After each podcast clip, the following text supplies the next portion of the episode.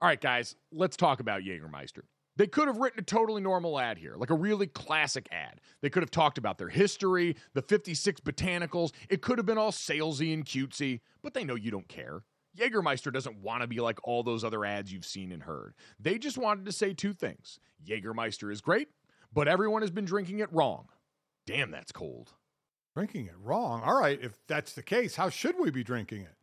They are so glad you asked, and so am I, Dad. I'm here to help you. Ice cold is the answer, at zero degrees Fahrenheit to be exact. Ice cold shots of Jägermeister. That's it. That's all they want to tell you. So, wherever you are, if you're hanging out with friends or at the bar, call the shots. Cheers with ice cold shots of Jägermeister. Damn, that's cold. And remember to check out Jägermeister at www.draftkingsxjagermeister.com. Remember, drink responsibly. Jägermeister liqueur, 35% alcohol by volume, imported by Mast Jägermeister US, White Plains, New York. Lots of things go better together hockey, food, golf, peanut butter and jelly, Gojo and Golic, Taylor Swift and Travis Kelce. What?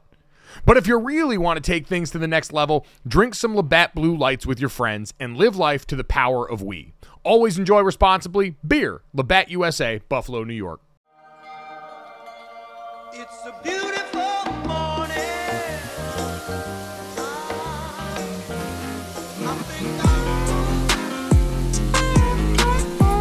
What's up, everybody? Welcome to Gojo with Mike Golic Jr. That is me. With me, as always, a man who just ran gassers in his backyard, Brandon Newman.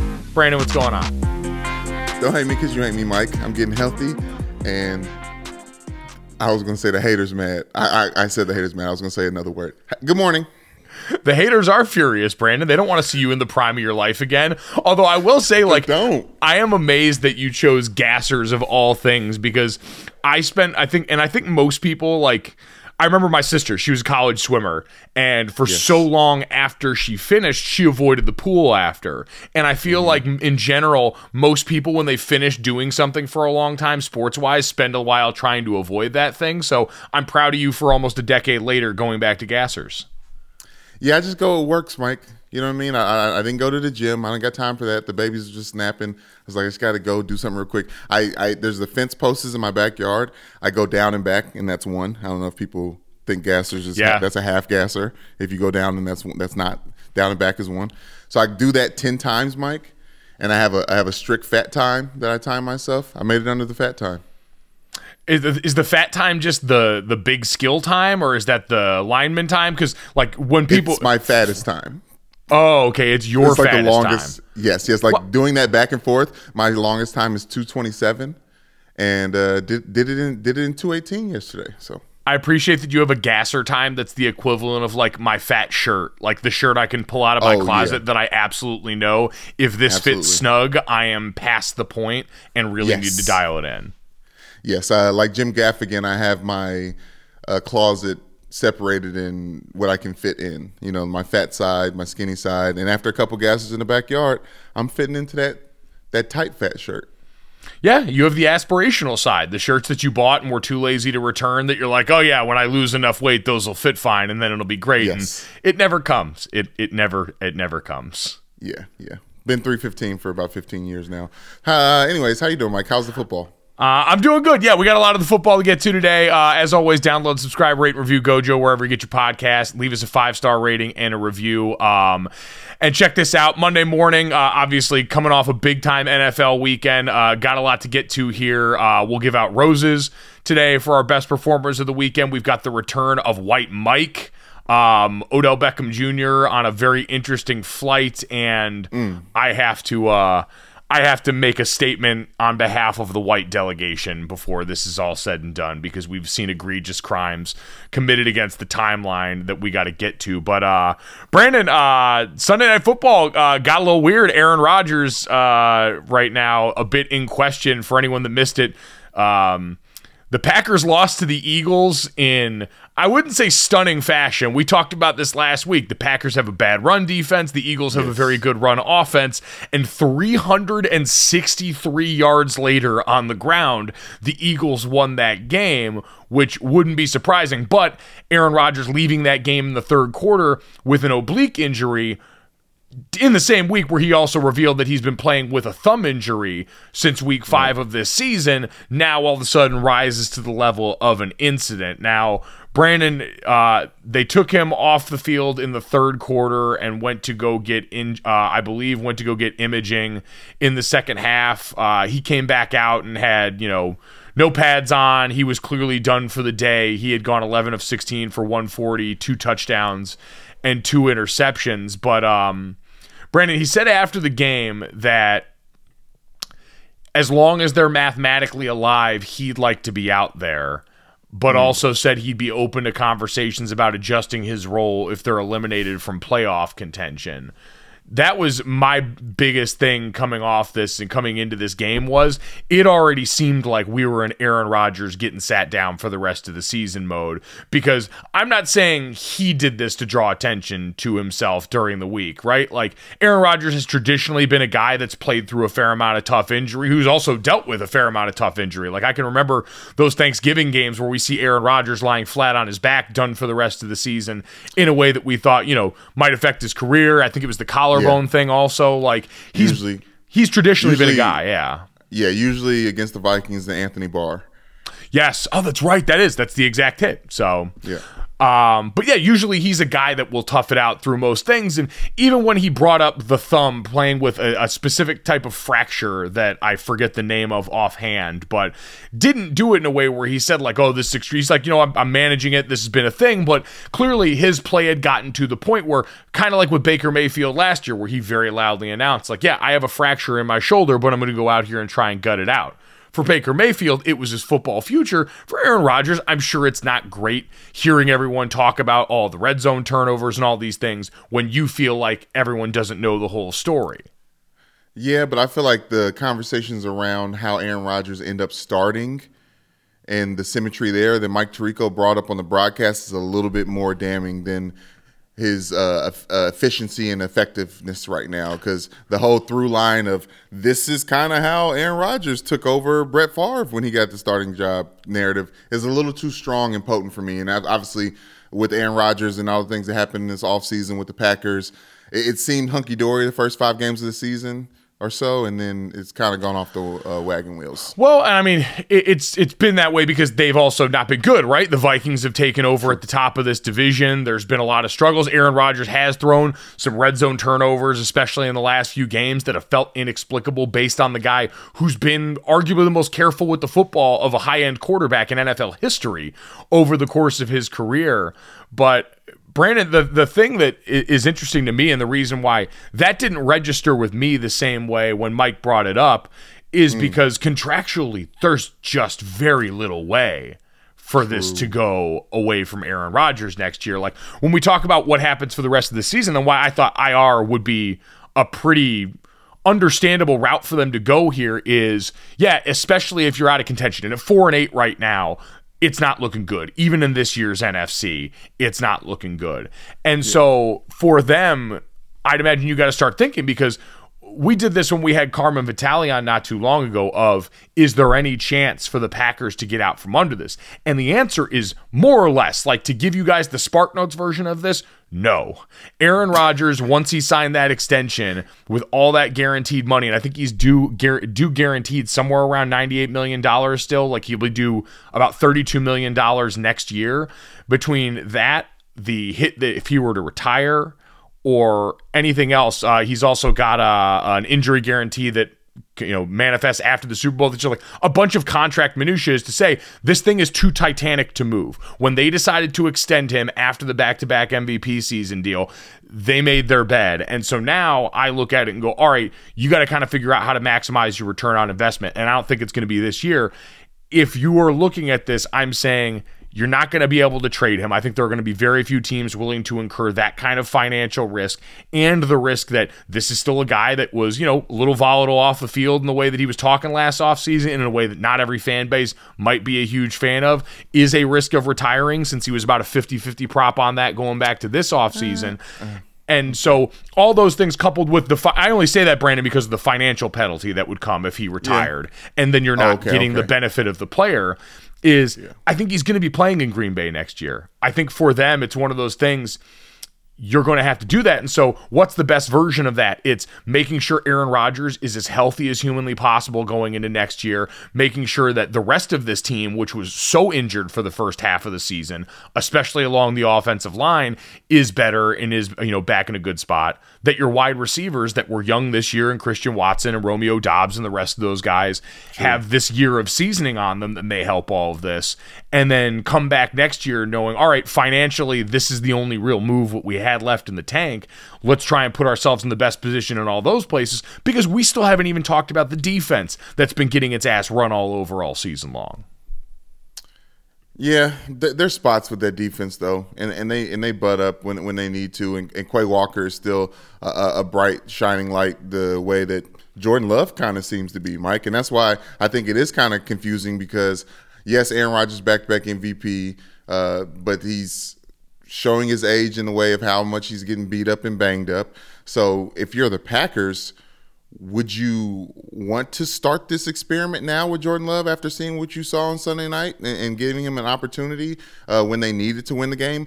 Or is, I mean, or not even or, with that, I think you talked about the contract. I, I think a lot of teams on the West Coast, places that Aaron Rodgers would want to be, would waste a lot of money getting that guy in their jersey. So you're going to do the 49ers thing again is No, I, I'm actually I'm actually thinking I'm that Matt Stafford Jared Goff deal. Uh, I, I can't get it out of my head, so now I, I'm thinking more of a Justin Herbert for Aaron Rodgers type of like crazy big time move where you're actually leveraging someone who has a future for someone who has had a past. Yeah, I, I don't see any world where the Chargers would move Herbert. He's just too good and too gifted. Now, at some and point, 22 as a starter. wins aren't a quarterback stat. That's not how this goes. So Neither are losses then. Okay. I'll, let's- let's- no, I strike that from the record then. no, I would Jury? say, I would say that quarterbacks have an effect on winning, but we can all use our eyes and see the Chargers don't have an offense that always puts their quarterback in the best position. Their offensive line has once again succumbed to the curse of growing up inside the Chargers haunted house where there's injuries abounding left and right. And so all of those things factor into how we have to grade Justin Herbert. But I'm not going to devolve into the internet's version of the just toxic Justin Herbert conversation. Y'all know where you can go for that. But um Brandon, uh, to go back to this, like, I, I, my, like that was my initial thought was like, man, would would the Niners do anything crazy? You know, Jimmy G obviously isn't going to be, you know, put next to Aaron Rodgers is not in that same conversation. The Trey Lance thing, now that this has been disrupted by injury, but even that I think is still too big a risk with where they're at for the rest of that roster and too financially difficult to figure out for everyone involved. Because if he was traded that the Packers would have to eat a big significant chunk of that dollars wise the you know trading team would also be on the hook for a bunch of that. And it just looks like the simplest thing is that he winds up back in a Packers uniform and they've all got to try and figure out a way to make this go better. Because this kind of year started off on a really interesting note with that. And Aaron Rodgers and everything he said being combed through because he did the off-season podcast tour going in. And so that's that's kind of what I look because at this point if you're the Packers like this is every move the Packers have made in this process is I wouldn't say bad on the surface or bad in a vacuum, but it all reeks of like a couple of bad gambles that they made along the way, right? Like you go all the way back to the Jordan Love draft, and mm. you were betting on Aaron Rodgers starting to move downward as far as his production. And so you took this guy in the first round. You, by your own admission, did not communicate that well with the star quarterback and face of your franchise. And then we saw the fracture that that created between the uh, player and the front office and went from there. You bet wrong on that because Aaron Rodgers then had two back to back MVP seasons, two 13 and three regular season, where you wound up in the NFC championship game and ultimately lost, and then had to go out there and get to the second part of this, which was then you apparently mistimed the potential for his regression again. Like part of this year has been Aaron Rodgers not playing well in a way that you could look and father time away, even though now I think we have to factor this thumb injury into that a little bit more because we know what it is and how long it's been going on for. But even if you're looking at that, then the Packers giving him the kind of extension they did with the kind of guaranteed money that they did because they got boxed in by that first decision and were forced to pay him the going rate when he's the back to back MVP. you could have looked at that and said, well, you guys could have gone ahead and traded him before the draft. You could have found a way to go uh, to try and move him and get parts on this, but you didn't see this coming. Your inability to scout your own player would all of a sudden have landed you in this spot. And so that's my thing is this is just about like a knowing your teammate thing. Like you tried to predict this in a way that bit you in the ass at the most important position in football. And now for the Jordan Love side of it, you've given up most of the early like valuable portion of his rookie contract. So how much is it worth? You know, go out and get a look at Jordan Love. Is it to maybe potentially move him at some point? Is to create trade value? Because that rookie contract for a quarterback is very helpful when we talk about these guys getting to the second deals and all that stuff. But I don't know how much it helps you anymore. So basically, you're saying with Aaron Rodgers and the Packers, they were like Kyler Murray and the Cardinals on fourth down. Like schematically, they're fucked. Yes, yes. Schematically, we are fucked right now. Yeah. Is kind of the, is kind of the point that they're at. You didn't know your teammate well enough at critical junctures and you landed yourself in a spot where you had no choice in your mind and a lot of people's minds, but to go out there and pay that man what the going rate was with all that guaranteed money. And now you're tied up and you've got to kind of weather the storm, which again wouldn't feel as bad were it not for all the words and were it not for all the things attached to that at the start of this season, where Aaron Rodgers seemed like more of a problem child in the last couple of years, seemed like someone who's a little bit more volatile in ways that you didn't want to deal with. If it weren't for that, I think that we're looking at this Aaron Rodgers situation. Pro- like, if it were not for the last two years, I think we're judging this situation entirely differently. And I think we're talking about the Packers' strategy at the end of this season entirely differently. And that's why I think water finding its level. Yeah, Aaron Rodgers hasn't been perfect this year, but he also hasn't been the worst part of this offense. There's been good throws in there still. While he may not be the you know the original Patrick Mahomes Aaron Rodgers anymore, the guy that wowed us with all that stuff, there's still been a bunch of good throws in an offense that's just been so disjointed by injury that the run it back model for this because your hands are tied financially doesn't seem like the worst course of action to me. Yeah, I think uh, you talked about this injury and this team affecting how they'll be able to go out there and win games, and I'm, I'm finally turning the corner. I, I see it. Yeah, well, especially with the way this defense is playing, because again, yeah. Joe Barry is going to be a name that a lot of people are calling for the job on that front. It, it's just been True. you invested a lot of draft capital. That's the other part of this. In the, in the gambles that you made, it was also constantly using that top end draft capital that Aaron Rodgers wanted spent on offensive players, on defensive players, and going out and getting Quay Walker and going out and getting Eric Stokes and going out and getting all these guys that looked good when all of a sudden you looked over at the defense on paper and said, man, there's a lot of talent here, but you know, outside of Jaire Alexander, who we know is balling, and you said Quay Walker's done some good stuff. Like Kenny Clark is, is like, there's a couple guys that are like top 10 at their position, but they're not game breakers on defense that way. Well, they're like they're good at their position, but it hasn't translated to unit success for them overall, especially True. up yes. front. And yes.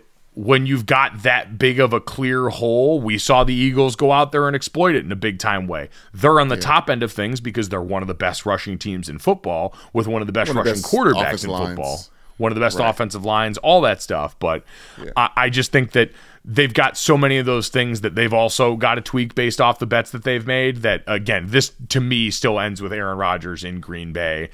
And uh, we'll see. Like, I, I, still think I understand he wants to be out there and all that, but I think at some point it's going to be in the best interest of everyone to sit him down, get him perfectly healthy, and get Jordan Love some action out there so you can see what's going to happen with that.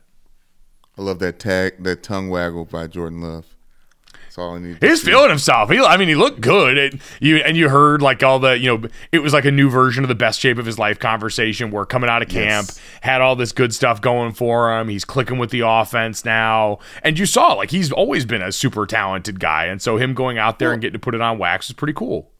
Yeah, I, I, th- I think it's a, a big difference in Jordan Love that expects to play and Jordan Love that doesn't expect to play because when he's been thrown out there and he hasn't been expected to play, or like last second, it's like, okay, he's been he's been living that lifestyle apparently. I don't want to say it like that. There's there's some there, something's missing and something is clicking now, well, and I think it it comes with him knowing that Aaron Rodgers was going into that game injured and he knew he was probably going to have to show out a little bit. Well, yeah, I mean, you're probably ready. I know you, in an ideal world, you prepare like a starter for all the games, but we know that's not always realistic. We know that's not always how people operate. That you know that's what separates good from great. And so, yeah, maybe he was a little more ready. I, you know, it, who knows? But again, he's had a lot of time in that system and in that building without meaningful consequence to go in there and work on that stuff. And to see him put it on tape is something I'd imagine that the Packers might want to see more towards the end of the season. So uh, we'll see. It, it, they avoided the worst case scenario. I think there were. Uh, early concerns after there was an initial fear that he had punctured a lung. You saw him in a fair amount of pain, but um, I think uh, officially ruled uh, a rib injury. Um, after you know being thought of as an oblique injury, dealing with the thumb. So Aaron Rodgers, pretty banged up, but ultimately too expensive to not be in Green Bay. Uh, Brandon, we talked about Jordan Love, uh, big backup quarterback weekend overall. Uh, a lot of guys getting thrown Yes. into the fire this weekend.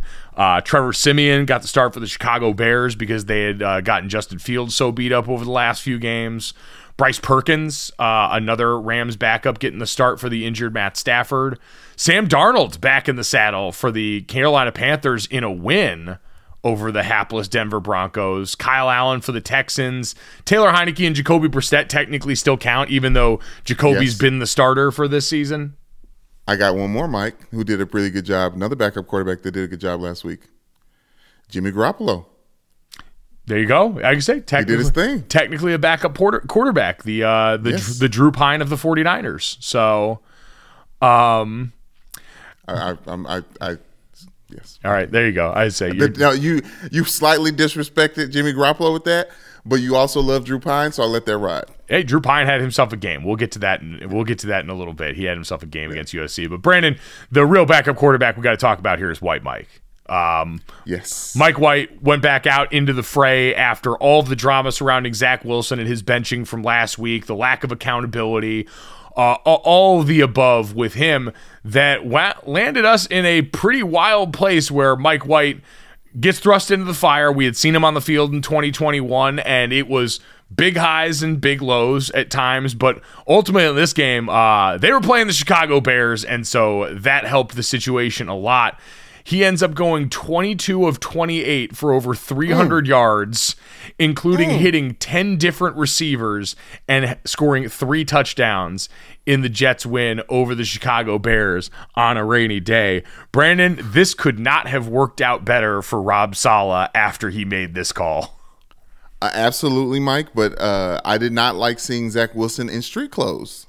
Like I understand that he wasn't going to play and he got benched technically, but when it comes to morale, uh, we'll get to Mike. Let's stick with Mike White. But Well, just- it was I- sad. I- it was sad, and also the graphic they put up on the screen. It said the Jets locker room has lost confidence in Zach Wilson, and Zach Wilson has lost confidence in himself. And it's just showing him in street clothes on his beanie. I was like, this is a sad series of events. Well, I mean, they had to do that because they couldn't afford the optics of making this decision and then having him be the backup if something if someone were hurt to put it like Jumping back, that's yes. just that's just a lot messier than sitting him down. The fact that it was rainy, he had the hood up, it ends up making it look like a sad music video cover is that's I think more a product of weather than it is the situation. okay, okay, okay, okay. God was working a little bit, setting the stage. Not, Go ahead. not not a graphic sadder, by the way, than how they did um, Kyler Murray. Did you see that shit? no, what was the Kyler Murray graphic? They put Kyler. They said quarterbacks come in all shapes and sizes, and they put Kyler Oh, Murray up Justin next to Justin Herbert in a way that believe that. it, foul, foul It behavior. was like it's like lining up a, a Barbie doll versus, a, a toy soldier. It's like these are different toys, guys. It and like I understand the point, but whoever positioned it like that and pitched that graphic earlier in the week, you're sick. That was foul. You know he didn't deserve that. I know Kyler Murray's had some ups and downs of his own. He didn't deserve to be height shamed like that on a national stage. As long as they haven't brought up the Call of Duty stats uh, in the game, I think I think it's fair. I think everything else is uh, uh, fair. Someone's got that waiting in the wings, and God, I hope they break glass soon. Um, but uh, that that shame aside, um, now Brandon, this is interesting. Like how much of how much of this is is real? How much of this are we allowed to believe in with Mike White? Right? Because what I think we've entered to now with him is just the Taylor Heinicke phase of this Jets team, where he went out and played really well. And I think he did it like one of the more underrated things in any job that any of us have, which is he knew the people he needed to make happy. Like I always say, Yes. we all have a boss. And people that we work with all have a boss. Sometimes those bosses are Mm-hmm. different. And so being cognizant of who everyone needs to keep happy is important. That guy made sure that pissed off Garrett Wilson, who last week said some very publicly critical things of this offense, of this team, of the quarterback, got went out there and had a great game there. I believe he led the team in catches and yards with five catches for 95 yards and two touchdowns. Elijah Moore, who was so pissed off with the situation that he requested a trade not too long ago, got his first touchdown of the season this year and Rob Saleh, who was the boss that bet on him because he had to send a message to Zach Wilson to the rest of this team. Like, I understand he was going to go out there and try and play well to begin with, but the fact that it just happened to be one where it was a spread the love game and you made everyone Yeah. on that offense who had felt like things had been going poorly and they hadn't all been getting their just due, you made all of them feel the love is a pretty great way to not only continue to give yourself the best chance statistically by performing, but also to walk into that locker room and have people feel pretty good about what you're about. Yes, uh, yes, Mike. But I do think there's a little bit of that magic that comes with the quarterbacks that you don't have enough film on, right? So that the defense can't prepare in the in a certain way. But usually, backup quarterbacks are backups for a reason, and you don't have to worry about their effectiveness because play can just make up uh, the difference. But Mike White being the second quarterback in NFL history with multiple games at 75% completion rate, 300 yards passing, and three touchdowns within the first four starts of his career. Uh, only other quarterback that's done that is Kurt Warner. And the last time Mike with Mike White did that was against the Bengals in Week Eight last year. When we talked about obviously seeing him on the field before, so he is good, Mike. And I just want to give respect to my Western Kentucky quarterbacks out there. All those the best of the rest schools with him and, and Bailey Zappe waiting in the wings. I just think there is a reality to Mike White actually might have it. Well, I mean, listen, last year, like saying you have tape on him, we saw him for four games last year.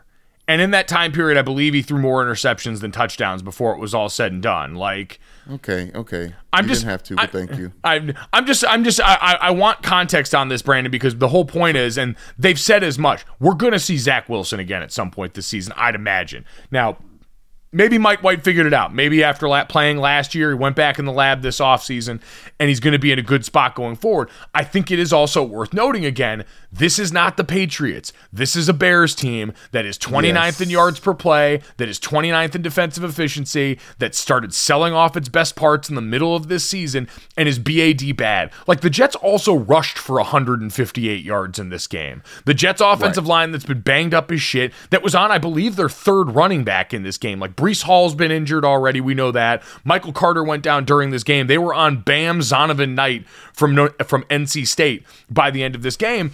And I get in games that you're winning by the margin they did, you're going to rush for more in the second halves of these games. You're milking clock, but they were rushing effectively for a lot of this game because that defense is bad. They just played arguably the second best defense in the NFL and the Patriots the week before. So there's also part of us that has to kind of meet it in the middle with that expectation wise, right? Yes, absolutely, and yeah, I, I can't I can't stress enough, or I don't. I try to forget that Zach Wilson was five and two as a starter, and the only two losses were to Bill Belichick and the Patriots, who makes quarterbacks like Zach Wilson and Mike White look silly. Um, so yes, we can't say that if Mike White was out there against the Patriots that he would have had this type of game, and also it was a home game. So just there's just all kinds of variables that led to Mike White's uh, being comfortable and, and going out there and doing what he did.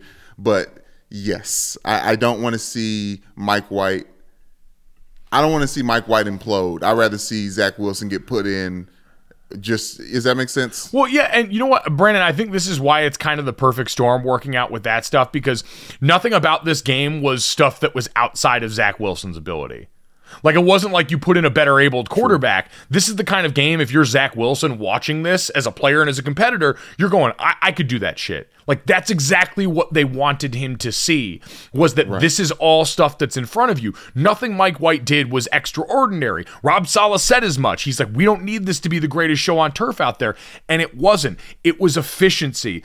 He was a part of three scoring drives that were 75 plus yards in this game. He had got the ball out quick. He averaged 2.63 ti- uh, seconds to throw per next gen stats. To give you an idea, Zach Wilson was tied for last with Justin Fields in that stat amongst qualified quarterbacks this season at just over three seconds. Like, and and like to give you guys an idea of why that's important, like time to throw is a stat. ESPN has this thing called pass rush win rate, where they measure offensive linemen and how quickly they get beat the line of demarcation they use of like how long is someone expected to hold their blocks on an average play is two and a half seconds. So this guy's getting the ball out right over that two and a half second mark and keeping it clean. It helps your offensive line, who we've talked about is very banged up. Like we give that, you know, a bunch of that to the Bears. The offensive line for the Jets deserves a lot of that same bail because a lot of these guys have been moved around based off injury going back to the beginning of this season. And so getting the ball out on time like that, moving around in the pocket, moving up in the pocket the way that Mike White did, it helps all those guys out. You saw that in the game. He did navigate the pocket well. He did get the ball out on time. He did spread the wealth on that. And he got to play against a defense that we know was going to give you a few more of those layups. But you still had to make them. And he made them really well. But again, none of that is outside of the ability of your incredibly gifted second overall pick in Zach Wilson. And so I think if there was a perfect storm for all of this, it's what Rob Saleh got. It's a performance that was infinitely replicable by their starting quarterback and the guy that they would still probably, I bet, like to in an honest moment have be the future of their team in Zach Wilson for all the things that they saw on him that they wanted to draft out of BYU. Yeah, absolutely. I mean, uh, this is a was a seven and three football team, and it's not because Mike White's the starting quarterback. No, just the way it wasn't. You know, they weren't five and two because Zach Wilson was the starting quarterback. Like this is a team that's got a Yes. ball in defense that they had to do right by. That went out here and, and you know had a part of that. Like so, uh, Mike White deserves a ton of credit for what he did. Right, showing up and showing out as a backup, coming in in that situation with all that conversation around that position, and you got to be uncomfortable for him too. Like he's in those quarterback meetings with Zach Wilson every day. Like that's a guy he sees Right. and is around all the time. With these quarterback things, these guys are usually like I'm not saying they're all best friends, but they're close because they spend so much time together. Your position group is in the world of like football is family type thing. That's your like sibling group. That's the ones you spend the most time with and got all the inside jokes and the handshakes with. So I, I like that had to be an uncomfortable situation for him. So he deserves a ton of credit for navigating that well. And now I think they ride the hot hand as long as it'll go. The problem is in the next two games it goes on the road to Minneapolis and on the road to Buffalo. So I think if we're going to get a more realistic ex, you know version of what this is going forward, it's going to come in the next two weeks. You think there's a wildcat with Zach Wilson and Mike White that the Jets can roll out there?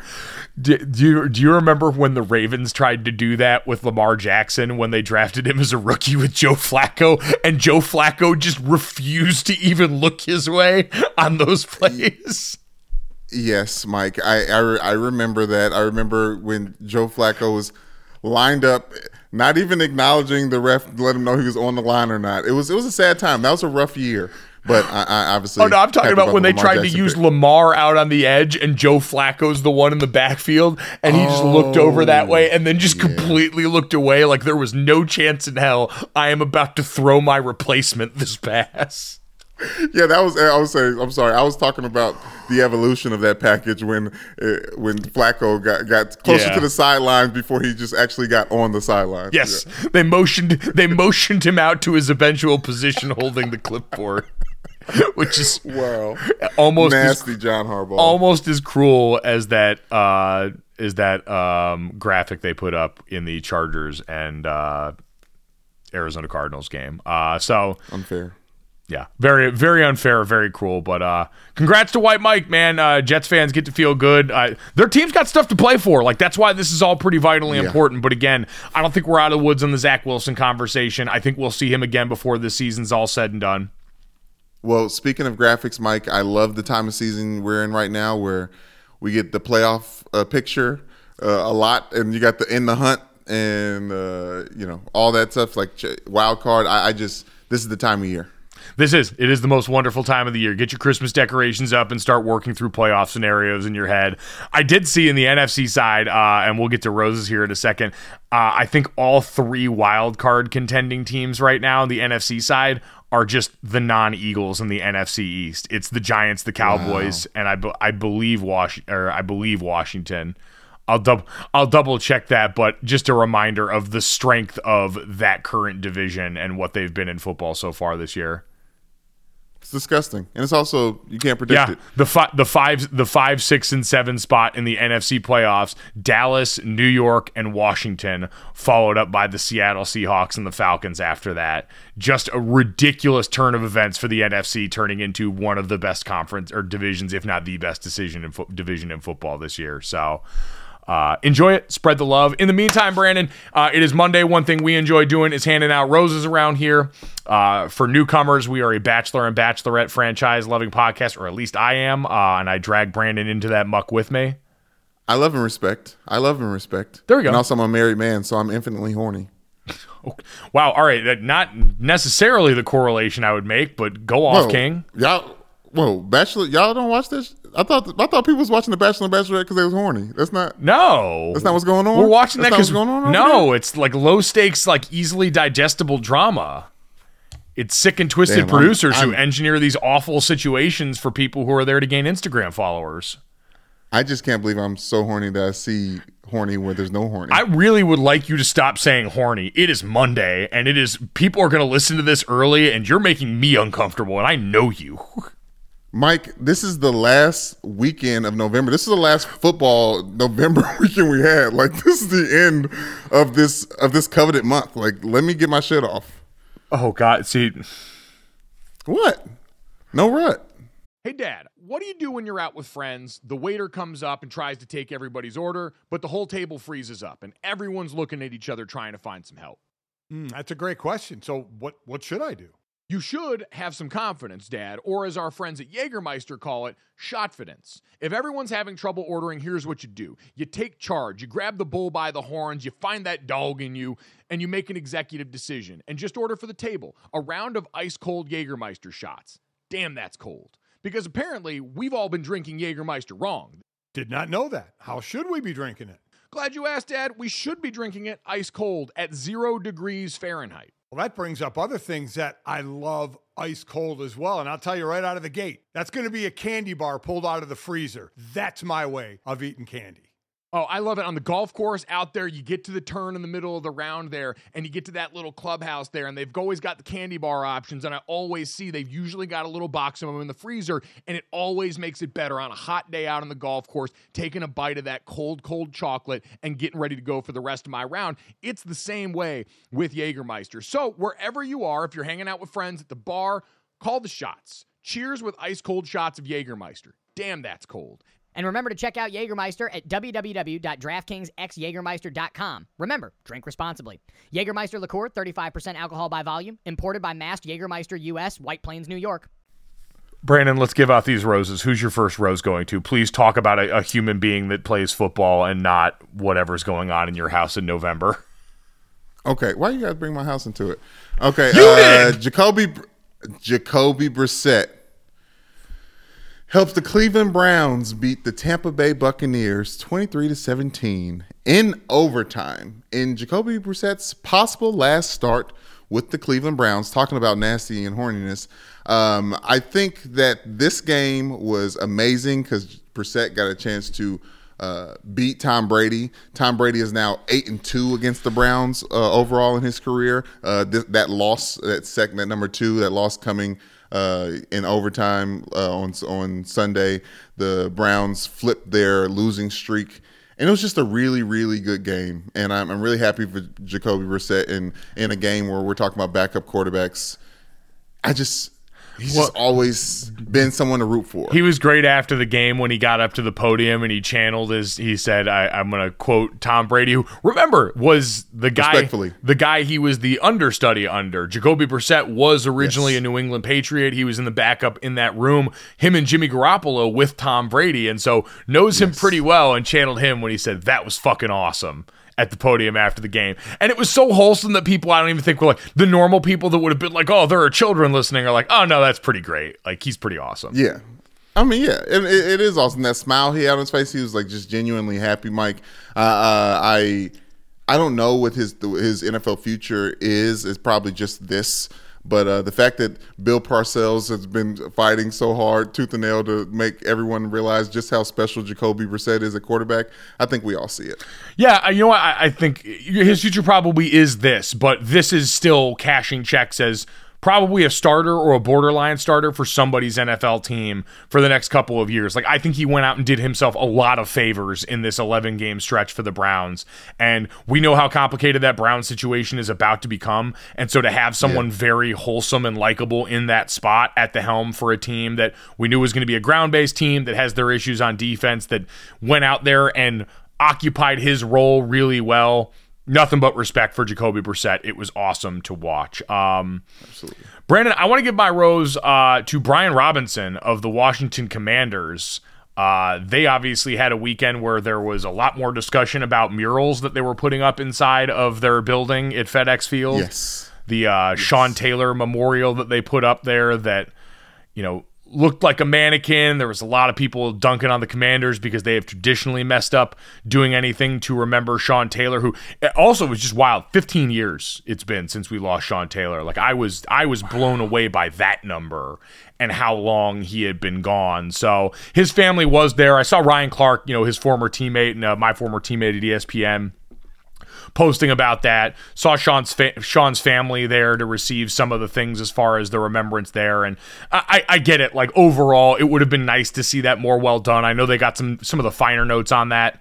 Um, Yeah. done pretty well, right? As far as the soccer cleats and things that were special and germane to Sean and who he was as a player and his family said as much. But uh, the overall creating a better overall optic in those situations is something that Washington should do a better job of, but we have come to just not expect because Dan Snyder is not a good owner. He's not good at this job. He's not someone that's approached any part of this with any degree of sincerity or any degree of care for the feelings of others. But I won't say that there weren't things that they there were things that they clearly got right on this based on the reaction of the family and some of those details. So I won't shit on all of it, but I will shit on some of it. Yeah, rightfully so. And they're going through a rebrand because they need a rebrand, and he's one of the most lovable players uh, in their franchise, especially in recent history. Can't believe it's been 15 years, but yes, they're they're always going to be up for criticism because Daniel Snyder is the owner. So let's not Yeah. Let's not insult Sean Taylor in dunking on Daniel Snyder. Yeah, exactly. We can respect what the family appreciated about that gesture while still saying it probably wasn't done well enough by anyone's standard for a person of that importance to that franchise and also reeks of the same stench that we've seen from that ownership time and time again that makes this an easy place to look at and see fault. Um, but that's not who we're talking about. This is Roses, and I derailed the positive segment with a negative. Uh, Brian Robinson went out and had himself a pretty strong game 18 carries for 105 yards in this one. But Brandon, I want to salute him and give him this rose for friendship because did you see Brian Robinson putting on for one of his friends after this game with his big hat? Mike, I thought it was a Photoshop. I saw the big hat, and I thought it was Big Cap. No, dude, Big Hat is real. Um, it's apparently a company called Noggin. I don't want Noggin. I don't want to give them too much free ad space, but they've been on Shark Tank. And Brian Robinson said that his friend has a big hat company, and if you want a big hat, to let him know. As he showed up in front of his locker in the post game with that gi- and like. For anyone wondering, Mike, how big is this hat? Is he like a guy who's like a seven and a half inch hat that's wearing a seven and seven eighths inch hat from one of his friends? No, this is a hat that's roughly, I would say, I mean, what, 10, 20 times the size of a normal hat, Brandon? Uh, I think I think 20 to 25 is safe. Like so much that I believe I've seen the innards. You know how in like a hard hat, it's Yes. got the almost like a football helmet, honestly. It's got the extra padding Yes. in there. This one just extends out even further. I've got a lot of questions too. Like this thing is big enough to where it had to be transported specially. Was it left inside the stadium in a walkthrough earlier this week? Did he wear it on the way in and we just not notice? How did this go? Mike, his his teammate from Alabama is the person who uh, is. I I got that right, right? Um, whose company it is. The it's it's honestly silly nonsense that you expect to start after Pharrell wore his Arby's hat to the Grammys. Like this Yeah. feels like a little bit uh like not I don't know. Uh, Big hats. Hats are I don't know, Mike. This is not. I don't like it, but I want one. I'm uh, like I'm interested. I'm reaching Yes. out. I'm reaching out to Brian Robinson's people because I feel like I've got to test this so that other people know what they're getting into. Because I just want to applaud him. This is a friendship move, right? You've got a platform Yes. as an NFL player, and he chose to make this statement in his post game locker room. We have not seen a display of a hat in a post game locker room draw this much of effect since Tom Brady, and so this one a much more positive reaction to this. But also, I was just like, why? Who would need this other than a mascot? You know what I'm saying? Like, I just, I just need to know where the where the supply and demand for the big noggins or for the big hats came from. But yes, hey, we- I you- will you- be having one. You soon. create demand with moves like this. True. Great friendship from Brian Robinson. By the way, Brandon, um, I just because you brought up mascots here, I want to just Yeah. snake draft Oh. this rose and go to my second rose, Jaxson de Ville. I, his nasty ass. Tell him about Jackson. I can't. Well, first off, you coming out here and popping off horny as many times as you did in the lead up to this segment does not get to criticize the Jacksonville Jaguars mascot for going out here and bearing it all for a nation in an American flag speedo. You don't get to do that. I do, Mike, because he mascots get to get away with stuff that other people don't on the field, especially. And he gave too many pumps in that speedo. He gave too many uh, huh, Yeah. When my Ravens were getting were trying to get in the end zone, he's trying to be distracting the whole time. I didn't appreciate that mascot making a mockery of mascots by not wearing fur below the neck. Well, so this is this was my question because you're right. Normally we see mascots in one of you know well in a few camps I would say because going around this year, um, NC State's a good example. You have Mr. and Mrs. Wolf there that are the mascots. Uh, they are a married couple. They were married by the Wake Forest Demon Deacon twice. Um, Respect. but Miss Wolf has the giant mascot head, but then just a human body below it. It's just a person wearing the mascot costume on their human body. So there are plenty of mascots that do giant plush head with the normal human being torso below it. My question is to your point, yes, this is a jaguar, so he's got different fur up top and then had just the naked body underneath here. I'm weirded out by the notion that he had to wear a Speedo. Like, do mascots have to wear pants? I feel like we see plenty of mascots going out with around pants. And the road that this leads down is a pretty disturbing one if now all of a sudden we find out a bunch of them have been here naked. I'm just wondering now that you bring it up, is it because he was technically shaved from the neck down? And so maybe that changes the math. Yeah, I think it's something like uh, mascots and animals. They like share the same thing. Like we don't think about their genitals unless we see them, right? So like we just kind of just gotta let that let that fly. You know what I'm saying? Like unless it's presented to us, we don't even have to think about it. And unfortunately, Mr. Jaxson de Ville, He, like he did that. He, he, did that. showed his gen- He did that thing your dog does where it like flips over on its back and it's just like paint me like one of your French girls where you just can't uh, you can't avoid any of this situation. Listen, we're not supposed to see the pink underbelly. Oh. You know what I mean? That's the point. You avoid it when you pet, right? So I I don't want to see it either. Yeah, I, you know what? I just appreciate it. It seemed like a very clear homage to Will Ferrell in that Saturday Night Live sketch where he shows up in the boardroom wearing the cutoff uh, T-shirt and the American flag. Uh, Oh yes, It's- Daisy Duke type of thing. yeah, it seemed very much like eerily similar to that to a point where you can't get it. So I just wanted to salute Jaxson de Ville. He understands summer bodies are made in the winter, going out here clearly showing off what he's already managed to work on. And it did kind of seem to help the team, the distracting pumps. Hey, amen to that. And for all the media members out there sitting in chairs talking about football, Super Bowl's a couple months away, so get right, get tight before we see everybody in person.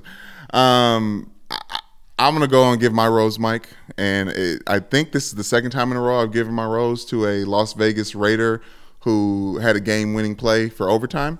But Josh Jacobs, Josh Jacobs, setting a franchise record for the Raiders, which is insane to me. 303 yards from scrimmage, 229 yards rushing, 74 yards receiving, two rushing touchdowns, and then that game-winning one in overtime, 86 yards, blocked perfectly, no flags on the field. Derek Carr hits his knees, crying, can't believe he finally won a game again in overtime. But I just want to shout out to Josh Jacobs. Uh, as much as the Raiders draft picks have taken heat by because they haven't had their options picked up, I think that's just an example. What Josh Jacobs just did is just an example of why the Raiders don't make good decisions even after they draft people. Yeah, I, that's the biggest thing because I enjoyed so much, Brandon, as all that was going on, seeing I looked up at one point on Twitter and what was trending was Bo Jackson, because Bo Jackson was also in that conversation for single game Raiders rushing records. Pay him and pay that man in all caps were the three trends, one right after the other, which had to be great for Josh Jacobs to walk in and see on his phone after the game. But like you said, terrible for a Raiders team that could have had him picking up his fifth year option. He was the 24th pick in the draft, would have made it about $8 million that they would have owed him next year, which is going to probably be a bargain relative to what he ends up getting paid. I know we're not probably going to see running back market setting contracts, but you're probably talking about something if he is able to keep up this pace, just, you know, still in the, you know, eight figure type range. Yeah. Yeah, well, I, I know, and it, it just he wasn't a bad running back. He's never been a bad running back since he's gotten there. He's been working with the fact that he's with the Raiders. So I, I just never, th- I never saw him as a. He was a bright spot. He's always been a bright spot. So it's it's good to see he was able to kind of win this game in that way. No, it was. It was awesome for him. We're always rooting for guys to get their money. I know we have conversations about running back contracts, but I want to see them all get paid. And Josh Jacobs has absolutely put himself in a position to get paid by somebody this coming offseason because the Raiders, uh, as the regime change was happening, did not see it uh, valuable to go out and use the fifth year option on a position like running back. Uh, people make mistakes, and the Raiders, like you said, are a people that make that a little bit more often than most. Can I say real quick? Last thing, I just looked it up. That was that. That was a Khalil Mack pick. The Raiders got that pick from trading Khalil Mack to the Bears. So Oh, wow. I don't know. That's not, not even out completely, but that was a crazy move when it happened. But uh, okay, they did something with it. That's one of those things that goes, it feels like something. I don't know what exactly, feels but that like feels something. like something. And it's a good That's note why to I shared it. It's a good note. like something. It's a good note to have in there. At Gojo Show on Twitter, if there's anybody we missed uh, giving out, we'll have NFL top five, bottom five tomorrow as well. Get to more of what we saw this weekend. Uh, but Brandon, what you and I did this weekend, uh, six thick picks and no rut November, our picks going into the weekend. Uh, minor three college, three pro. Brandon gives you his one NFL pick for the weekend. Um, NFL wise for me, Brandon, um, pretty good weekend. Two or three. Uh, Denver and Carolina under 36. Uh, that game, wow. Uh, I in a different pool, I had Denver winning that game, and boy, oh boy, that thing is really falling far from grace. You got Russell Wilson getting screamed at by his D tackles on the sideline, looking scared shitless when it happens. I, I was going to ask you did, you, did you do any research to see because they downplayed it afterwards, Mike? But I- They did. the- So the- it was the- it was Purcell, which was the defensive tackle coming off the field. He had just, I believe, gotten a penalty on a field goal try that he was a part of, and he was coming off and claimed that he said to Russell Wilson, "We gotta f and go." Like he tried to make it sound like this was a we need to fire up and have a spark for the whole team. He's the quarterback that's getting ready to go out on the field. But what it ended up looking like was remember Zach Wilson, that picture of him on draft night where he was sitting there looking terrified around some of the other draft picks. That's what Russell Wilson's face looked like. I know, but Garrett Wilson was one of the main ones next to him. Yes. As, uh, to be his teammate, like gang, gang, let's let's go, uh, flex season. Uh, but yes, uh, go ahead with your picks. I, I was I was looking at that Baltimore one. Yeah, um, yeah, that one was obviously the L, but uh, Chiefs minus 15 and a half against the Rams, against all odds, by the way. Uh, the Chiefs Yes. did everything in their power. One of the best red zone teams in football, just absolutely gacking it away every time they got down there in this game, settling for field goals left and right. The fact that they ended up winning this game and covering that number is why they're one of the great teams and why they're a Super Bowl favorite because even on your off day, finding a way to cover is the true measure of a champion. Uh, which leads me to the disappointment Baltimore minus three and a half against Jacksonville. Damn it, Brandon, get your team right. I know. It was the fourth quarter. It was it's bad. I'm sorry. I'm, I'm blaming Deville, Jaxson de Ville, and his naked body. Yeah, that's true. Highly sexualized. Um, college, uh, less good. Minnesota and Wisconsin going over 36 made me sad. Uh, Big Ten unders were supposed to be something I could count on uh, in the West. As Wisconsin celebrating, by the way, we'll probably get to more of this tomorrow. But new head coach Luke Fickell on the way there, coming over from Cincinnati. It's exciting. It's good. It's good stuff. It, I, uh, by great hire for them. Great hire for them. Yeah. I was stunned. I thought Luke Fickell wasn't going to leave for anything but Notre Dame or Ohio State. I thought that had always kind of been the book out around him, but very like personality wise fits very well inside the Big Ten. I do feel bad. Jim Leonhard, the Wisconsin defensive coordinator, who was a great player for them there, who's turned down a mm-hmm. bunch of opportunities to stay on the staff. I think because he always figured he would be the guy whenever Paul Chryst left. That's going to be a complicated one. Like, I don't know if there's desire from him, if there's desire from Fickell to keep him on that staff, but he's a guy that means an awful lot to that place that also could end up being a really valuable free agent because he's a really good coach. True, but I, I trust Luke Fickell in his decision making when it comes to football f- teams and, and building rosters, and I think he's one of those guys that I think I would go up to Madison to see him. I would go up to Madison and see his team. Be, you know, does that make sense? Like I feel like he's a bit of a draw, even though he's coming from a smaller university. Well, you know what? He he built his team at Cincinnati, I think, in a way that Wisconsin would appreciate. Like he tried to do it up front on both lines of scrimmage, mm-hmm. even in the group of five in the American, where that's a little bit harder to do because of the resources that you have. He managed to do all that. Like personality wise, it's a fit. He's about ball. Like he doesn't want to deal with. I remember I called their game against Tulsa when they were coming and college game day was going to be at Cincinnati.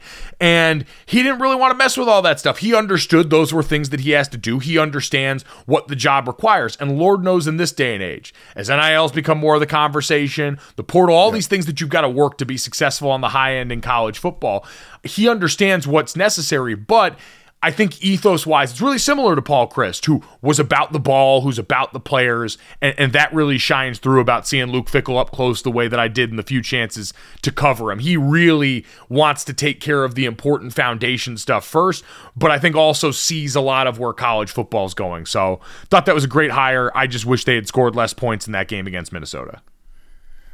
I'm sorry about that, Mike. That under should have hit, but Um, uh, also. As long as hey, he's got to get a recruiter like Marcus Freeman to get get those DBs, Coby Bryant and, and, and Sauce Gardner. Yeah. I mean that's been a big part of his success there in Cincinnati as well. Yeah, and But listen, we've seen they- Wisconsin's been able to recruit defensive talent, but that defensive backfield, especially, you're right. Really, oh, on that side of the ball, Cincinnati had done a really good job recruiting Ohio, which will be important in all this too. It never hurts to have someone that can recruit a hotbed very well. So. All of that um, to say they did not help me cash my bet. UCLA minus 11 against Cal. That game, I mean, should have seen that coming. That's a mistake on my part. UCLA, very little to play with. Um, they ended up going out there and getting a win, but just, I think, about four points short of what I needed. South Carolina, though, two weeks in a row coming through, plus 14 and a half against Clemson. They win outright.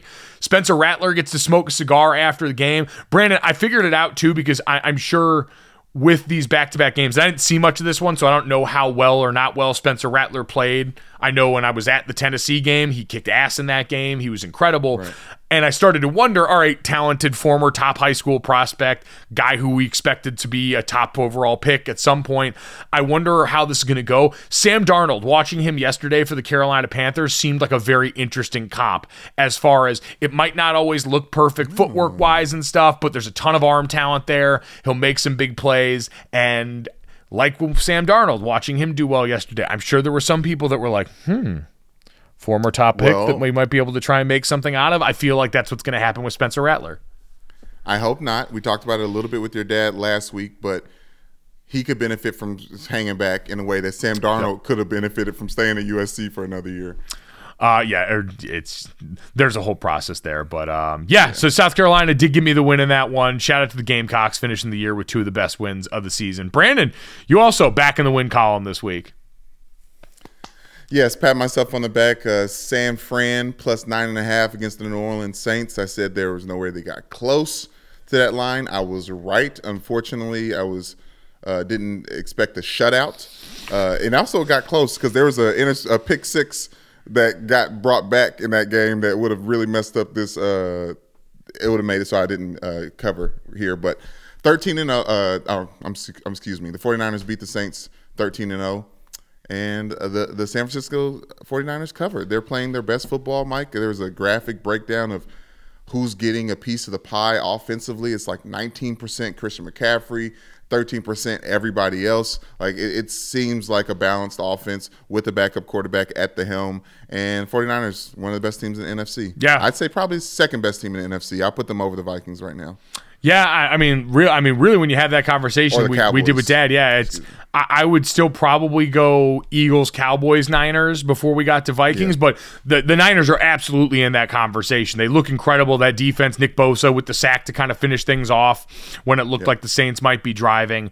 They've been they've been really really deadly and only seem to be getting better as the season goes along. Um, so yeah, we got all that there. Um, we'll have a very the Steelers and Colts Monday Night Football matchup is I mean, outside of Jeff Saturday and Mike Tomlin, like I had to remember the coaches to get excited about that game. yes, exactly. That is a 110% the sell for this game. But growing up playing sports, I learned really quickly that how you do the little things is how you're going to do everything. That's why coaches always harped on us about having our hand behind the line on sprints or picking up our locker because that was going to directly translate to critical moments on the field, making sure we're lined up right, taking the right steps so we can go out there and execute and win ball games. Small actions can have big benefits.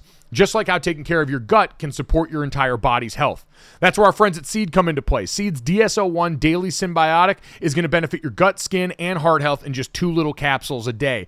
I just got my welcome kit and started taking Seed's DS-01 myself, and I'm loving it. I love the convenience of being able to have it in the cabinet with my other supplements because you don't need to worry about refrigerating it. And I love the free travel vial that comes along with it. I'm constantly on the road, and so being able to take DS-01 with me on the go is huge for my lifestyle here. I'll tell you what else I love is the fact that it's backed by science. DS-01 was developed in collaboration with Seed Scientific Board and based on their foundational work in probiotics and the microbiome. And with new clinical trials and breakthrough research published in top scientific journals, Seed's probiotic research, development, and innovation programs make DS-01 a product you can trust. And it's great in convenience, too. Probiotics and prebiotics work best when they're used consistently, just like any other routine health habit. And Seed's subscription service is going to easily help build DS-01 into your routine, again, with no refrigeration required. So trust your gut with Seed's DS-01 Daily Synbiotic. Go to seed.com slash gojo and use code 25gojo to get 25% off your first month. That's 25% off your first month of Seed's DS-01 Daily Synbiotic at seed.com slash gojo, code 25gojo. Brandon, not what we have to worry about here because we have a cell to finish every podcast. Uh, you get dinner and a show as I get to ask Brandon Newman. Brandon, uh, do you know what time it is? I do, Mike. And I am going to be aggressive like I have been uh, the rest of this podcast because it's rock branding time. You! What are you on the world? How are you on disorder? Disorder! Now, somewhere between the sacred silence and sleep, silence and sleep. Somewhere between the sacred silence and sleep. Disorder, disorder, this time and the turn. Oh, man, that's a lot of System of a Down early in the morning. Depending on when you're listening to this, like, that's one of those. If you're driving, be prepared because all of a sudden your foot's down on the gas and you're doing 110. We've been there. We've been there. Uh, what do you what do you own? Disorder? Jesus, I had no idea what the words of that song was until I just looked it up. I just knew the, I knew the beat and the vibe. That's that's the case with most System of a Down songs. Is it's more just about like vibes and getting up your one rep max. It's not really as much about knowing the individual lyrics. But uh, One rep max, love it. As always, download, subscribe, rate, review Gojo wherever you get your podcast. Leave us that five star rating. Tell Brandon what a great job he has done with that. Uh, Brandon, let's get to uh, this, that, and the third. Uh, three quick ones to finish off the day. And start off with this one. Uh, apparently, those rumors that popped up a while ago aren't just rumors. Uh, Lionel Messi and Inter Miami are reportedly nearing an agreement that would get him to come over and join the MLS. Now, it's worth knowing Inter Miami is co owned by David Beckham, who was obviously Yes. one of the first big names to come over to MLS and uh, start to make waves here. But uh, man, Messi would be, I mean, by far the biggest star to make his way over this way. 35 year old one of the you know two greatest players in the world along with Cristiano Ronaldo in our lifetime. So this would be pretty wild and a huge coup for our friends down at the Dan Le Batard show. So I hope to see this one come into existence because we're constantly looking for things. I still, you know, I think like a lot of people, we look at what's going on in the World Cup right now for the U.S. A homegrown star like Christian Pulisic blowing up and becoming a bigger thing is probably going to do more for soccer interest in this country. But we've seen MLS interest take off. We've seen a lot of these cities embrace it, and I feel like guy like Messi being over here would turn that into a barnstorming draw for wherever they played. Also. Oh yeah, absolutely. I mean, this is America pulling the biggest. This is what we did with David Beckham. You know, whenever he had the opportunity to, and uh, I think it was about five months ago. Uh, Beckham and uh, Messi were in Miami somewhere, and everybody was like, antennas went up. But my antennas went up when that Apple deal went through. Uh, Ten years. I think Apple Apple decided they were going to show MLS Yeah. games for the next 10 years for 2.5 billion dollars, Mike. And I was like, okay, well this game is going to be in America. Uh if we're valuing this like this seems a little high for the MLS right now. No disrespect to soccer, but you know, America isn't like that when it comes to, to, to soccer unless it's the World Cup. Now, this makes sense. Messi is worth 2.5 billion dollars on American soil. this is a lot like when they announced that ESPN and ABC were going to have a couple of Super Bowls in the next decade, and then all of a sudden they're traded for Joe Buck and Troy Aikman, where it's like, Yes, hey, yes. we're going to make this deal with the understanding that you're going to head and swing for some big fish and make us look good. So you're right, something to consider there uh, as we see the business of soccer booming right now. Um, Brandon, let's get to that. Um, we expect business to be booming at some point for Odell Beckham Jr. down the stretch of this season. He's starting to make the free agent tours now. Um, I think he was in New York visiting with the Giants most recently, was the reporting I saw, as one of the handful of teams that he is interested in giving his services to down the stretch of the season. But uh, the story for OBJ this time around involves a plane flight. So Odell Beckham Jr. was removed from a flight at Miami International Airport on Sunday after police said the free agent receiver was, quote, in and out of consciousness and refused to leave the airplane when asked. Now, Beckham's attorney has disputed this, saying his client had been sleeping and the incident was a result of a, quote, overzealous flight attendant. But, uh, Brandon, essentially what it looked like and what the police report sounded like was OBJ came onto a plane. He was flying first class in American Airlines from uh, Miami to LA was supposed to be the flight.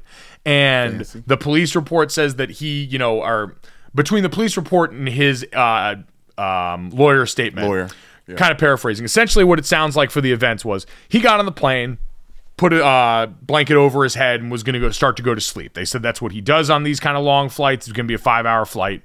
Get it.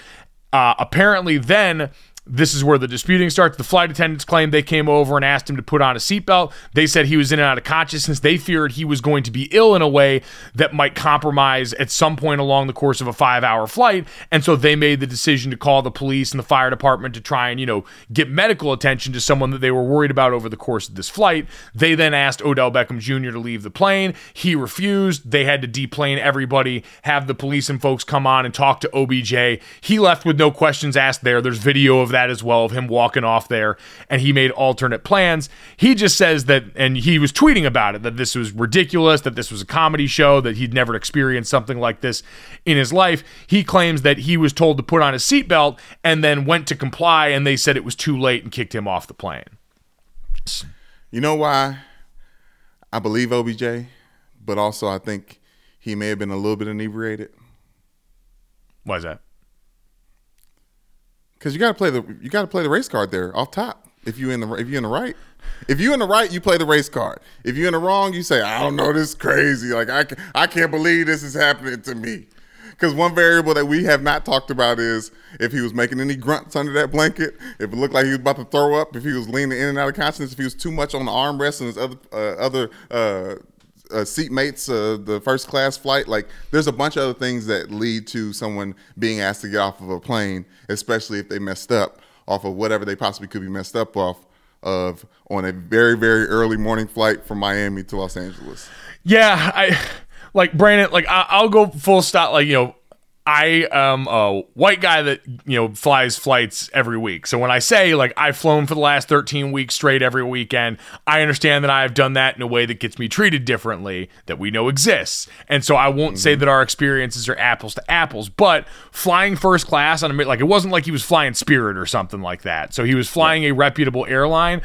The thing that I just go back to with all this, whatever the truth that lies in the middle of this is, nobody wants to have to deplane nobody that works for the airline, nobody that's flying the plane wants to have to deplane. And Yes. I know he is a celebrity. Like I saw someone having the argument online, it might have been Feitelberg over at Barstool, that Odell Beckham Jr. might still be one of the five most recognizable figures in the NFL right now, even in a world where Patrick Mahomes and these guys have been playing much better and just playing at all as of late.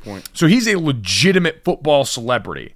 But I also feel like can kind of default back to that um, line from the wedding singer. We let our first class passengers do pretty much whatever they want. Like, I feel like you're going to get more chances up in that cabin for us to not have to deplane this thing. The whole flight ended up getting delayed like another two hours before they were able to leave. And it just feels like something that more often than not, I understand you can get some folks that are on a power trip. I understand sometimes a flight attendant comes by is a little too forceful, asking me to get my seat back up from the recline, even though that's never me. I never recline because I have respect for the people behind me, but that's another conversation.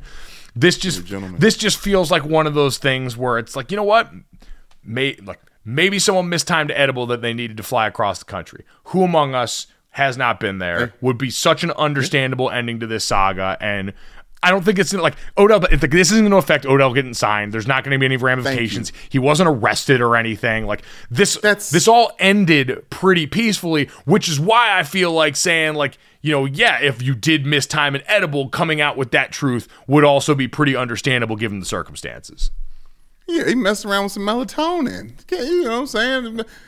Wrong CBD at the wrong time. Like I, understand all this stuff. That's why I, I didn't like it. And Feitelberg is right. If he's the one who brought it up, the reason why we're talking about this is because it's OBJ.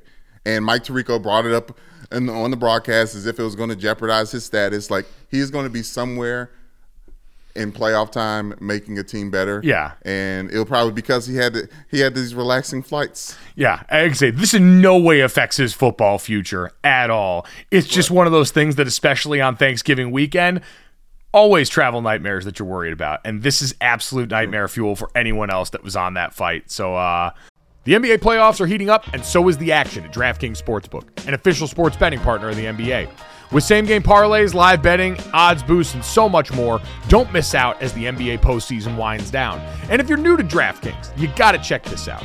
New customers can bet 5 bucks to get 150 in bonus bets instantly. Download the DraftKings Sportsbook app now and use code GOJO. That's code GOJO for new customers to get 150 in bonus bets when you bet just 5 bucks. Only on DraftKings. The crown is yours. Gambling problem? Call 1 800 Gambler. Or in West Virginia, visit www.1800Gambler.net. In New York, call 877 8 HOPE NY or text HOPE NY. That's 467 369. In Connecticut, help is available for problem gambling. Call 888 789 7777 or visit ccpg.org. Please play responsibly. On behalf of Boot Hill Casino and Resort in Kansas, 21 plus age varies by jurisdiction, void in Ontario. Bonus bets expire 168 hours after issuance. See dkng.co slash bball for eligibility and deposit restrictions, terms, and responsible gaming resources. We'll see uh, what other information we get on that one. But uh, Brandon, let's get to the third because this is what I've been gearing up to defend this entire day. Um, so yesterday, a woman on Twitter tweeted this, and it ended up becoming one of those what was positioned as a two Americas moment that I want to dispute.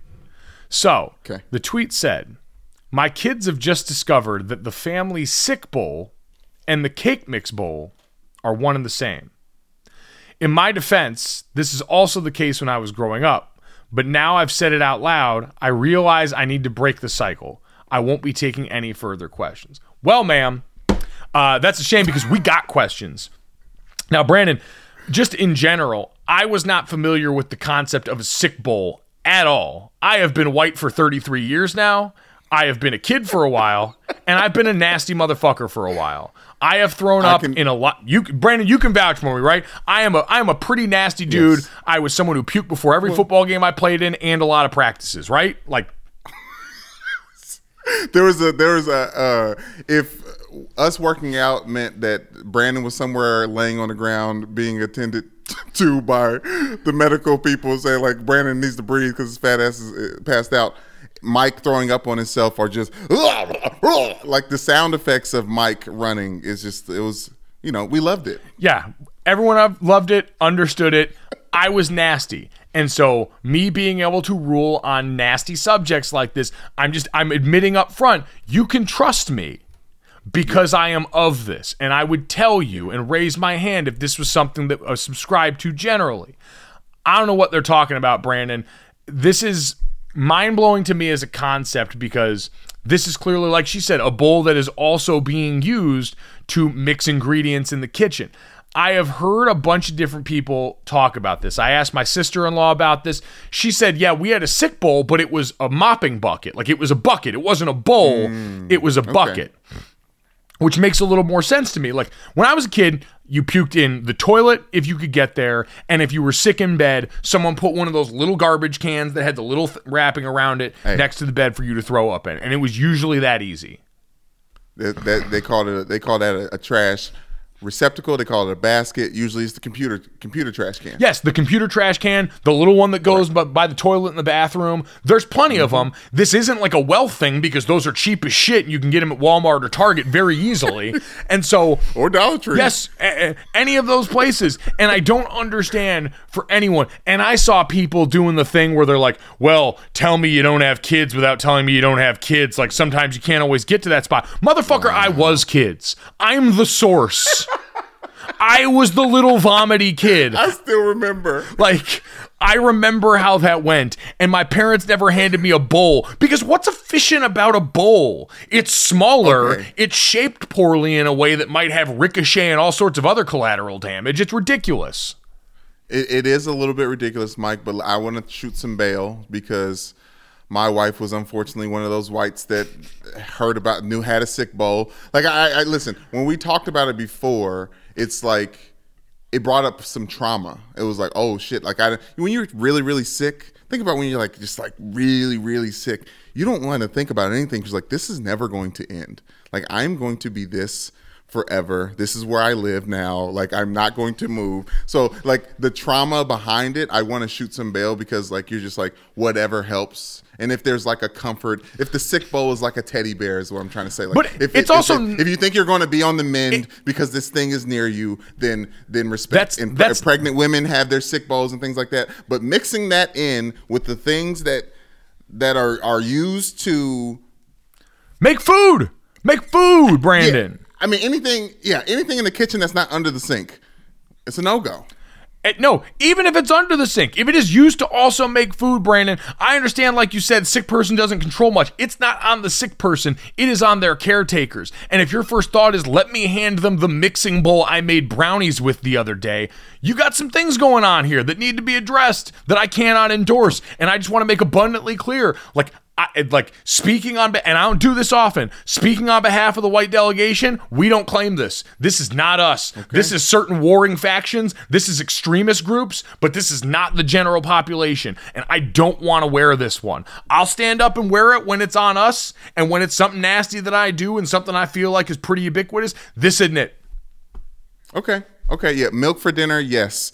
Uh, sick bowls, no. Right for you guys. Yes. And again, if it's a bucket and you're just calling it a bowl, let's maybe fix like we need to clean up the wording around this because I don't think like we're helping ourselves. Right. We didn't mention that this this uh, this woman was an author, um, and also very much uh, British or from the Yeah. United Kingdom. So that tradition, uh, like most traditions that come over across seas, may- maybe maybe some whites kept it, other ones throw it out, or, or it got lost in transit in the Atlantic. Uh, but you know, Yeah. This this yeah. I want to hopefully account for that as the difference. I saw a lot of people co-signing this in a way that I I I just cannot. Sick, sick, uh, sick bowl rating reviews uh, plug. Go. Yes, uh, we hope that this podcast did not cause you to use any form of a sick bowl in the process. Just go to the toilet or use a bucket or anything. Puke in a garbage can. Find God. Uh, if it did, make sure you leave us a five star review in the Apple Podcast reviews and tell us about us there, along with the five star rating. Also, check us out on the DraftKings YouTube channel under the Gojo of Mike Golic Jr. tab there as well.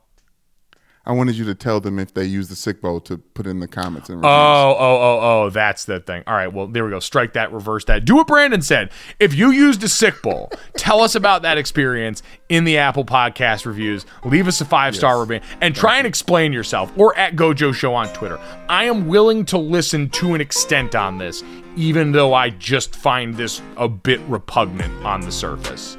Uh, so make sure you leave that in there. And again, hopefully we didn't make you sick. You can watch DraftKings YouTube channel, Gojo of Mike Golic Jr. tab on there. It's awesome stuff. Thanks so much. Enjoy what you can about Monday Night Football. We'll talk to you tomorrow.